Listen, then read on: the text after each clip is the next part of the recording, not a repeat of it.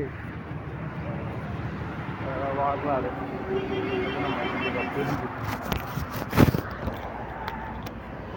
அவர் இலங்கையில் ஒரு விவசாய கு குடியில் பிறந்தார் அப்படின்னு சொல்கிறாங்க. ரொம்பவும் ஒரு வறுமையான சூழ்நிலையில் தான் அவர் வாழ்ந்து வந்திருக்கார். அப்பா அம்மா அவர் சில நேரம் விவசாய இப்போ அந்த இது வந்திருக்குது பாருங்கள், இப்போது நூறு நாள் திட்டம் மாதிரி. அப்போல்லாம் வந்து விவசாயம் இல்லாத நாளில் சும்மா தான் இருக்கணும்.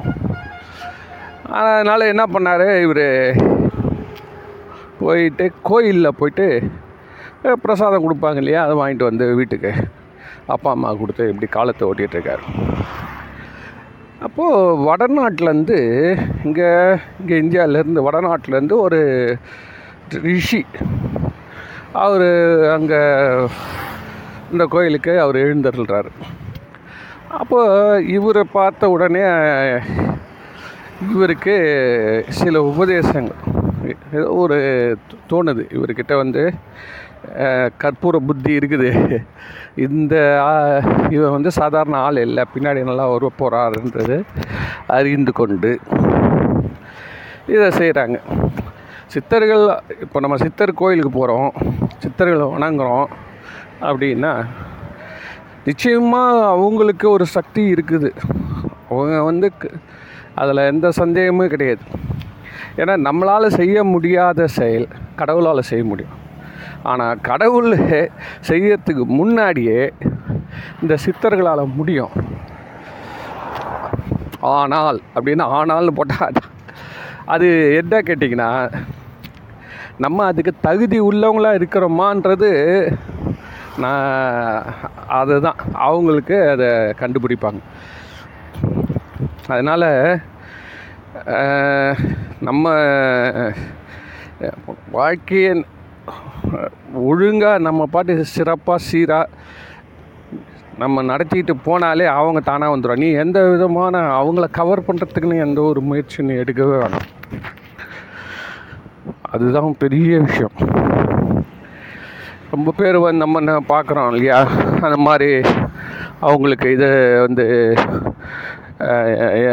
இந்த ஒரு சேவையை பண்ணிவிடுவோம், அதை பண்ணுவோம், இதை பண்ணுவோன்னு சொல்லிலாம் இந்த எலெக்ஷன் மாதிரிலாம் அவங்ககிட்ட டக்குன்னு ஒன்று செஞ்சு ஒன்று பிடிக்க முடியாது. இப்போ இவர் எப்படி செலக்ட் பண்ணாங்க, அந்த கோயிலுக்கு எவ்வளோ பேர் வராங்க, எத்தனையோ பேர் வந்து யாசகம் கேட்டு கூட நிற்பாங்க. இந்த குரு எப்படி இவரை பிடிச்சாரு, கரெக்டாக எப்படி பிடிச்சாரு, அதுதான் அங்கே அது அதனால தான் இந்த குறுக்கு வழின்றது மனசில் நம்ம எப்போ வச்சுக்கணுன்னா, இப்போ ஆம்புலன்ஸ் போது பாருங்கள், அந்த மாதிரி ஆம்புலன்ஸுக்கு எல்லோரும் வழி விடுறாங்க சார், அது குறுக்கு வழியா? ஆம்புலன்ஸ் போது அது குறுக்கு வழியா? இந்த ஆம்புலன்ஸ் பின்னாடியே ஓராம்பார், அதுதான் குறுக்கு வழி. அந்த எண்ணமே வரக்கூடாது. நாலு பேர் வழி விட்டு தான் ஆம்புலன்ஸ் போகிறான் சார். எங்கேயோ பின்னாடிக்கிறவன் இந்த ஆம்புலன்ஸ் போனால் அதே ஸ்பீடில் போவான். அப்போது இந்த வழி விட்டானே அவனும் திருப்பி இவங்க கூட போட்டி போட்டால் வச்சுக்க, இன்னும் ஒரு ஆம்புலன்ஸ் வந்தால் இவனுக்கு ரெண்டு பேரும் எட்டுன்னு போனோம். இதெல்லாம் நம்ம மனிதர்களுக்கு சொல்லாமல் புரியணும். ஒருத்தன் வழி விட்டுருக்கிறானே அவன் போன அப்புறம் தான் நம்ம போனோன்னு இருக்கணும். ஆனால் வந்து மனிதர்கள் வந்து இந்த மாதிரி அப்போது அந்த ஆம்புலன்ஸு ரோட்டில் போகுது. அப்போது இந்த சட்டமே வழி கொடுக்குது இல்லையா, அது மாதிரி நீ ஓங்கி அழுது கதறப்போ ஒரு சில சித்தர்கள் உன் ஃபைல் அவங்க கையில் இருந்ததுன்னா அதான் மெயினான விஷயம். நீ வந்து எந்த சித்தர் எந்த லா உனக்கு பிடித்த ஒரு குருமார்கிட்ட நீ இருந்து பணி செஞ்சிட்ருக்க, அவரை நீ விரும்பி செஞ்சிட்ருக்கேன்னா உனக்கு பிடிச்சதுன்றதெல்லாம் அவர் ஒதுக்கிட மாட்டார். உனக்கு பிடிச்சிருக்குது அப்படின்னா அவர்கிட்ட உன் உன்னுடைய தகுதி, அவெல்லாம் ரொம்ப ஸ்ட்ரிக்டான குருமார்கள் இல்லை, அவங்களுக்கெல்லாம் அது தெரியும். அதனால் இந்த சித்தர்களை நம்ம வந்து இந்த சட்டத்துக்குள்ளார அடக்கி நம்ம அவங்கள பிடிச்சிடலான்னு நினைக்காதீங்க. சித்தர்கள் வந்து ஒரு ஆம்புலன்ஸ் மாதிரி எப்போயோ உண்மையிலே முடியலன்றப்போ வந்து பயன்படுத்தாதது, எனக்கு வீடு அமையணும், எனக்கு வேலை கிடைக்கணும், எனக்கு கல்யாணம் ஆகணும், எனக்கு இது செய்யணும், அது செய்யணும், அது நடக்கணும், கேஸ் ஜெயிக்கணும், நான் இவெல்லாம் பங்காளிகள்லாம் ஒழியணும், நான் வந்து இப்படி வரணும், அது வரணும், என்ன இது இது எல்லாமே நீங்கள் எதை எடுத்துகிட்டு போனாலும் எரிஞ்சு விடுவாங்க அவங்க. ஆனால் அவங்களுக்கே தெரியும் யாருக்கு எப்போ எப்படி உதவி பண்ணோன்றது. அவங்க நம்மளுடைய தரத்தை அவங்க பார்ப்பாங்க. அதனால் ஒரு எமர்ஜென்சிக்கு யூஸ் பண்ணுற ஆம்புலன்ஸ் மாதிரி அந்த ரோட்டில் வந்து எமர்ஜென்சிக்கு வழி விடுறாங்க சார். அது எப்போ போனாலும் எனக்கு வழி விடு என்ன. அந்த ஆம்புலன்ஸ் டிரைவரே அதுக்கப்புறமா அவன் வீட்டுக்கு ஒரு வேனில் போகிறான் இல்லை காரில் போகிறான், எனக்கு வழி விடு வழி விடு. நான் தானே கொஞ்ச நேரம் முன்னாடி ஆம்புலன்ஸ் ஓட்டினேன் அப்படின்னு அந்த சித்தர் அந்த சிக்னல் கொடுத்தாரு. அவர் தான் மேலே அந்த சைரன் வச்சு கொடுத்தாரு. நீ ஏன் மட்டும் நினச்சின்னு போக முடியாது. அப்போ சைரன் வச்சா வழி விட்டாங்க. இப்போ சைரன் இல்லையே அவங்ககிட்ட, அவர் கொடுக்கலல்ல. ஆனால் உனக்கு வண்டி ஓட்ட தெரியுது, ரோடு இருக்குது, எல்லாம் இருக்குது, அதனால் உனக்கு அப்படியே எல்லோரும் வழி விட்டுருவாங்களா? அதனால தான் இதெல்லாம் நம்ம நான் பார்த்துட்டேன் சார். எல்லாம் அழிஞ்சு பார்த்தேன். சித்தர்கள் குருமார்கள் வணங்கினா கூட நல்லபடியாக செத்தான்னு தெரில சார். எவ்வளோ பேர் ஜெயிலுக்கு போயிருக்கிறான் சார். நான் பார்த்தேன் இந்த வைத்தீஸ்வரன் கோயிலில், அந்த கோயிலில் சுற்றி நாடி ஜோசியம் சார். ஆனால் ஒரு ஒரே ஒரு நாள் கூட அது நாடி ஜோசியம் உள்ளே போனதில்லை. பல முறை போயிருக்கேன். ஆனால் அது எந்த ஆபீஸ் எங்கே இருக்குதுன்றதை பற்றி நான் கவலைப்பட்டு கேட்டதே கிடையாது. ஆனால் அந்த நாடி ஜோசியக்காரனே பல அரசியல்வாதிகள் படத்தை வச்சுருக்கான் சார். அவங்க இங்கே வந்து இதை கேட்டு போனாங்க, நான் அவங்களுக்கு இதை சொன்னேன் அதை சொன்னேன். அவன்லாம் அதுக்கப்புறம் வாழ்க்கையில் ஜெயிலுக்கு போயிருக்கான். அதுக்கப்புறமா அவன் ஏன் சார் அப்போ என்ன அர்த்தம் என்ன அர்த்தம் எல்லாம் நம்ம குடுமி நம்ம குடுமி எல்லாம் கடவுள்கிட்ட இருக்குது சார். நீ எப்படியான தப்பிச்சிடலாம் நீ நினச்சின்னு போகிறல்ல, அது தப்பு. ஆனாலும் ஆனாலும்னா முதல்ல சொன்னது போச்சுல. இருப்பினும் ஒரு நூற்றி எட்டு கூப்பிட்டா நூற்றி எட்டுனாவது நம்மளுக்கு தெரியணும்ல. நூற்றி எட்டுன்னு ஒரு நம்பர் போட்டால் உடனே வருது. எப்போது ரொம்ப அவசரத்துக்கு அது கூட அந்த நூற்றி எட்டு இன்னொரு பேஷண்ட் அட்டன் பண்ணியிருந்தால் வச்சுக்க ஒட்டுக்கு எப்படி வருவா? நான் அந்த ஏரியாவில் ஒரு ரெண்டு இருக்குது வச்சுக்கோங்களேன், இன்னொருத்த வந்து பிக்கப் பண்ணணும்.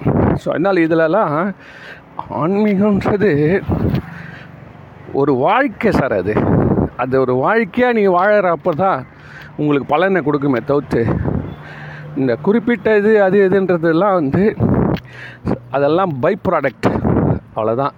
வந்தாலும் வரும் வராமலும் போகும். ஆனால் உன்னுடைய வாழ்க்கை உயரணும். அது அதுதான் ஃபுல் ப்ரூஃப். அதை தான் சித்தர்களே கடவுளே அதை தான் நான் விரும்புகிறாங்க சார். சரி, கதைக்கு வருவோம். இந்த சட்டைமுனியை பார்த்துட்டோடனே சில உபதேசங்கள்லாம் பண்ணிக்கிட்டு விட்ட உடனே உடலை கூட்டின்னு போயிட்டார், இந்தியா கூட்டின்னு போயிட்டார். இங்கே வந்துட்டார் இவர். இங்கே வந்து அவருக்கு இந்த ரசவாதம்லாம் சொல்லி கொடுக்குறார் சார். ரசவாதம்னு வந்து இரும்பை தங்கமாக்குறது, செம்பு தங்கமாக்குறது, இரும்பை செம்பாகவும் செம்பை தங்கமாக ஆக்குவாங்களாம். அதெல்லாம் அதில் உள்ள நிறைய விஷயம் இருக்குது, அதெல்லாம் புரியவும் புரியாது. அது நேற்றே சொல்லிட்டேன் பாருங்க, பியூர் கோல்டும் ஆகாது. ஆனாலும் ஏதோ ஒரு கோல்டு ஆகுது.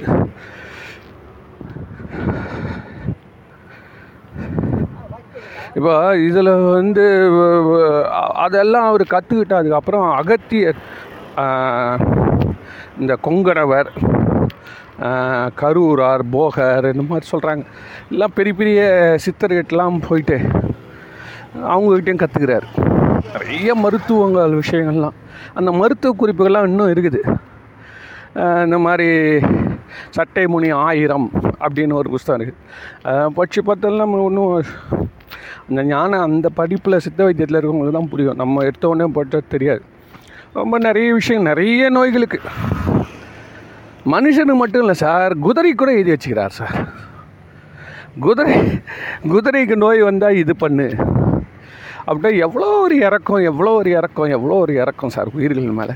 இதெல்லாம் எழுதி வச்சா இதில் என்ன ஆச்சுன்னா இவர் ரொம்ப இறக்கமான ஒரு ஆள் ஆகிட்டார். இந்த சித்தர்கள் நான் ஏற்கனவே சொன்னது மாதிரி அவங்க வந்து வெளிப்புறத்தில் ஒரு கண்டிப்பாக இருப்பாங்க, உள்ளுக்குள்ளார குளிர்ச்சியாக இருப்பாங்க, ஜில்லு ஜில்லு ஜில்லு ஜில்லுன்னு இருப்பாங்க. உடனே எல்லா சித்தர்களும் டேய் நீ வந்து எல்லா கருத்துக்களையும் ரொம்ப வெளிப்படையாக எழுதுகிற, இத்தனை நாள் சித்தர் மரபுன்னு ஒன்று இருக்குது, உன்னுடைய குரு உனக்கு இது தான் சொல்லி கொடுத்தாரா சொல்லிட்டு எல்லோரும் சூழ்ந்துக்கிறானு, எல்லோரும் திட்டுறானு.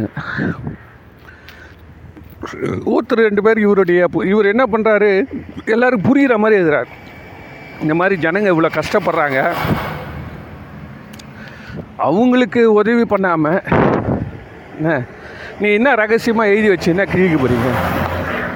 இன்றைக்கி இருக்கிறவனை காப்பாற்றாமல் நாளை பற்றி உங்களுக்கு என்னடா அப்படின்னு ஒரு புரட்சிகரமாக இறங்கி இந்த மக்களுக்கு புரிகிற மாதிரி அவர் பண்ணுறாரு. இந்த பாட்டுக்களெல்லாம் மக்களுக்கு புரிய ஆரம்பிச்சிருச்சு. புரிய ஆரம்பித்து ஆரம்பித்து அதனால் நன்மையாக வரும், தீமையாக வரும். இப்போ சொன்னது மாதிரி ஆள் ஆளுக்கு நோட் அடிக்கிற மாதிரி எல்லா ரசவாதத்தில் இறக்கடா வச்சுக்கா. முதல்ல அதுக்குன்னு சில அதாவது என்னென்னா ஆளையே அப்படி வந்து மயக்கம் பித்து பிடிக்க பிரம பிடிக்க வச்சிருமோ அந்த தங்கம். அதனால தான் அதுக்கெல்லாம் முதல்ல சில தவங்கள் இருக்கணும். அவர் சொல்கிறாரு, சார் இந்த மாதிரி ஒரு மந்திரம் சொல்லி இந்த மந்திரத்தை நூற்றி எட்டு வாட்டி நூற்றி எட்டு வாட்டி ஒரு ஆற்றுல நின்று சொல்லணும். இதை மாதிரி நூற்றி எட்டு வாட்டி ஒரு மாதம் சொல்லிட்டு போயிட்டு ஒரு செடி இருக்குது, அந்த செடி பக்கத்தில் போய் இந்த மந்திரத்தை பன்னெண்டு வாட்டி சொல்லிவிட்டு அதுக்கப்புறம் தான் கிள்ளணும். இதெல்லாம் நம்ம சொன்னோம்னா ஏ எந்த சித்த வைத்தியம் ஒருத்தர் படம் அவ கீழே இருக்கிற வேலை செய்யலாம் செஞ்சால் ஏ என்ன இதெல்லாம் நடக்குமா? மனசை கட்டுப்படுத்தி நூற்றி எட்டு வாட்டி சொல்கிறது, அதுக்கப்புறம் ஒரு இலையை கிள்ளணும்னா அவன் கட்டர் வச்சு கட் பண்ணி மிஷினில் போட்டு சோட்டி எடுத்து கொடுத்துன்னு இருப்பான். நீ இந்த மாதிரிலாம் தனிப்பட்ட ஒழுக்கம் சார், இது வந்து விளையாட்டு இல்லை சார். அவர் சொல்கிறது எவ்வளோ உண்மைன்றது ஜப்பான்காரன் செஞ்சதை நான் கண்ணால் பார்த்தேன் சார். ஜப்பான்காரன் செய்கிறான் சார். என்னடா ஜப்பான்காரன் செய்கிறான்னா என்னோ சார் உண்மையிலே அது எனக்கே ஆச்சரியமாக போச்சு சார். இந்த அவங்களுடைய கோயில் இருக்குல்ல, எல்லாமே உட்டில் தான் இருக்கும். அவங்க புத்தர் கோயிலாக இருந்தாலும் சரி, அவங்களுக்கு வந்து தேவதைகள் கோயில், பெரிய பெரிய தேவதைகள்லாம் வச்சுருக்காங்க அந்த கோயில்கள். இது ரெண்டுமே போவாங்க அவங்க. இப்போ புத்தர் வந்துட்டாரு அப்படின்றதால புத்தர் ஆசையே ஒழிச்சிரு அப்படின்ற அந்த ரூட்லேயே போகிறவங்க வந்து அவங்க சாமியாருக்கு மட்டும்தான். ஜனங்க எல்லாம் நல்லா நிற்க சாப்பிடுவானுங்க, கறி தன் ஒயின் எல்லாம் ட்ரிங்க்ஸ்லாம் இல்லாதே கிடையாது சார். அதெல்லாம் அதுக்காக குடிச்சிட்டு ஆடுறான்றது கிடையாது. அது ஒரு டீ மாதிரி அவங்களுக்கு வச்சுக்கோங்களேன், ஒரு லிமிட்டில் போகிறான். அவன் இந்த மரம் வந்து ஒரு கோயிலுக்கு மரம் ஒன்று செய்ய மாற்றணும் இல்லை கோயில் கட்டணும் அப்படின்னா பெரிய பெரிய பெரிய மரங்கள் இருக்குது சார் அந்த ஊரில். பைன் மரங்கள் பைன்வான் அது இருக்குது சார், நூறு நூற்றம்பது அடி இரநூறு அடிக்கு சார். ஒன்று ஒன்றும் அப்படியே அப்படி நிமிந்து பார்த்தா நம்ம ஹேட் ஹேட் வில் ஃபால் டவுன்னோ அந்த மாதிரி அப்படியே கழுத்து முறிக்குது சார், அப்படி இருக்குது சார். ஏ போய் மரத்தை வெட்ட வேண்டியது தானடா. இப்போ இதே இங்கிலீஷாரா அமெரிக்கனாக இருந்தானே நேராக எடுத்துன்னு போயிட்டு ஜேசிபி எடுத்துன்னு போய் கட்ட மரத்தை கட் பண்ணி அடித்து உடச்சிட்டிக்கின்னு வந்துடுவான்ல. இவன் சொல்கிறான் பௌர்ணமி அன்றைக்கி பார்க்குறான் சார் நாளை. சொல்கிறான் அந்த பர்டிகுலர் நாள் அன்றைக்கி நிலா வரணும், அந்த மாதிரி இருந்ததுன்னா அப்போ தான் போய் மரம் வெட்டுவோன்றான் சார். சும்மா போயெல்லாம் மரம் வெட்டிடக்கூடாது சார்ன்றான். ஏன்னா ஒரு ஒரு அவன் ஒரு பாசிட்டிவ் வைப்ரேஷனை அந்த இடத்துல அவன் வந்து அதை அட்டாச் பண்ணுறான். சரிங்க, அது அவனுடைய மனசு பிரம்மைங்க, சும்மா அப்படி சொன்னால் தானே ஒழுங்காக வெட்டுவான் சாமி கோயிலுக்குன்னு அப்படின்னு நம்ம நினைக்கலாம். அது என்ன ஒரு வேடிக்கை ப்ரூவ் பண்ணி காட்டுறான்னா, என்றைக்கெல்லாம் அந்த குறிப்பிட்ட ஆஸ்பிஷியஸ் நாளில் போயிட்டு வெட்டுறானோ அந்த மரம் வந்து வைரமாக இருக்குது சார், வைரம் பாஞ்சிருக்கு சார். மற்ற நாளில் வெட்டுற மரம் அதே மாதிரி தோற்றம் தான், அந்த மரம் பக்கத்தில் பக்கத்தில் இருக்குது சார். ரெண்டும் ஒன்றா தான் வந்து நூறு இரநூறு வருஷம் வளர்ந்துருக்குது இல்லை, அந்த மரத்தை வெட்டுறான் சார். அது ரிஜெக்ட் ஆகுது சார், ரிஜெக்ட் ஆகுது. இது வந்து இதை பற்றி நான் இன்னும் அதை பற்றி தெரிஞ்சுக்கணும். ஆனால் இதுதான் நான் பார்த்த வீடியோவில் என்னென்னா, குறிப்பிட்ட நாளில் குறிப்பிட்ட நேரத்தில் எடுக்கக்கூடிய கட் பண்ணுற மரங்கள் தகுதி வாய்ந்த மரங்களாக இருக்குது. சாதாரணமாக நீ போய் எடுத்தியானா அவை அந்த அளவுக்கு இல்லைன்னா எப்படிங்க ஒரே நாளில் எப்படிங்க ரெண்டும் வளர்ந்துடும், ஒன்றா தானே வருது. அப்படின்னா நம்ம இப்படி வேணால் புரிஞ்சுக்கலாம். இந்த ரெண்டு மரத்தில் எது நல்ல மரம்ன்றதை ஐடென்டிஃபை பண்ணக்கூடிய அந்த அறிவு அவனுக்கு அந்த நேரத்தில் வருது அப்படின்னு ஓரளவு நம்ம புரிஞ்சுக்கலாம். ஆனால் இவர் அதே தான் இவர் சொல்கிறாரு சார், இந்த மாதிரி குறிப்பிட்ட நாளில் அவங்க இலையை கிள்ளக்கூடாது, குறிப்பிட்ட நாளில் இந்த மாதிரி மந்திர தந்திரம் சொல்லிட்டு தான் இலையை கிள்ளணுன்றார் சார். எல்லாம் எவ்வளோ ஆச்சரியமாக இருக்குல்ல. இது வந்து பெரிய புராணத்துலேயும் வரும். அதாவது எப்படின்னா, நம்ம காய்கறிகள் வீட்டுக்கு பெண்கள் வந்து சமையல் பண்ணாங்கன்னு வச்சுக்கோங்க, அப்போ வந்து அவங்க திரு ஐந்தெழுத்து நமச்சிவாயம் சொல்லியே செய்தாங்கன்னா இந்த வீட்டில் அமைதி நிலவுது. இல்லை இப்போ அது வந்து இவனு சொல்கிறான், யார் நம்ம அவன் பேர் என்ன சார், அவன் ஓம் சாந்தி ஓம் சாந்தி அந்த பிரம்மகுமாரி, அந்த பிரம்மகுமாரியில் என்ன சொல்லி கொடுக்குறான்னா, நல்ல எண்ணங்களை வச்சியே சமையல் பண்ணணும், நல்ல எண்ணங்களை பரப்பிக்கொண்டே இருக்கிறேன்னு சொல்லி தம் மனைவி வந்து அந்த சமையலை பண்ணுறப்போ சக்தி அதிகமாகுதுன்றதால அதில் ஃபாலோ பண்ணுறவங்களாம் அந்த மாதிரி செய்யணும். ஹோட்டலில் சாப்பிட மாட்டான், ஹோட்டலில் சாப்பிட மாட்டான் மனைவி சொல்கிறது. இது வந்து ஒரு விதமான என்ன சொல்கிறேன்னா, ஒரு பாசிட்டிவ் வைப்ரேஷனை வந்து திணிக்கிறது, கொண்டு வர்றது. இது ஒரு பக்கம் இருக்கட்டும். இப்போ சட்டைமுனிக்கு வருவோம். ஸோ சட்டைமுனி இந்த அளவுக்கு வந்து ஜனங்களுக்கு புரிகிற மாதிரி சொல்கிறாரு. இப்படியெல்லாம் வந்து அவர் சொல்கிறதே இப்போ நம்மளுக்கு இவ்வளோ கஷ்டமாகுது. அந்த காலத்தில் அதை சொன்னதே பெரிய விஷயம். ஏன்னா எதுவுமே டைரெக்டாகவே சொல்லக்கூடாது. அவர் டைரெக்டாக சொல்கிறாரு, இதுதான் செடி, இதுதான் முது, இதுதான் டைமு, இதுதான் மந்திரம், மந்திரங்கள்லாம் சொல்கிறாரு, இந்த மந்திரத்தெலாம் நீ சொல்லுங்கள் அப்படின்னு. உடனே மற்றவங்க எல்லாம் போயிட்டு அவர்கிட்ட சண்டை போடுறாங்க, அவர் ஓலையை கீழ்கிறாங்க. அதுக்கப்புறம் அவர் ஒன்றா அடக்க முடியல அவரை. உடனே என்ன பண்ணுறாங்க, எல்லோரும் நேராக போய் சிவபெருமானுக்கிட்ட போயிட்டு கைலாசத்தில் போயிட்டு கம்ப்ளைண்ட் பண்ணுறாங்க. கம்ப்ளைண்ட் பண்ணி, இந்த மாதிரி நம்மளுக்குன்னு எங்களுக்குன்னு ஒரு சில சட்டத்திட்டங்களை வச்சு நீங்கள் தான் எங்களுக்கு வழி நடத்துனீங்க அப்படி போடுறான் அவர், அவரை தூட்டி வர்றதுக்கு.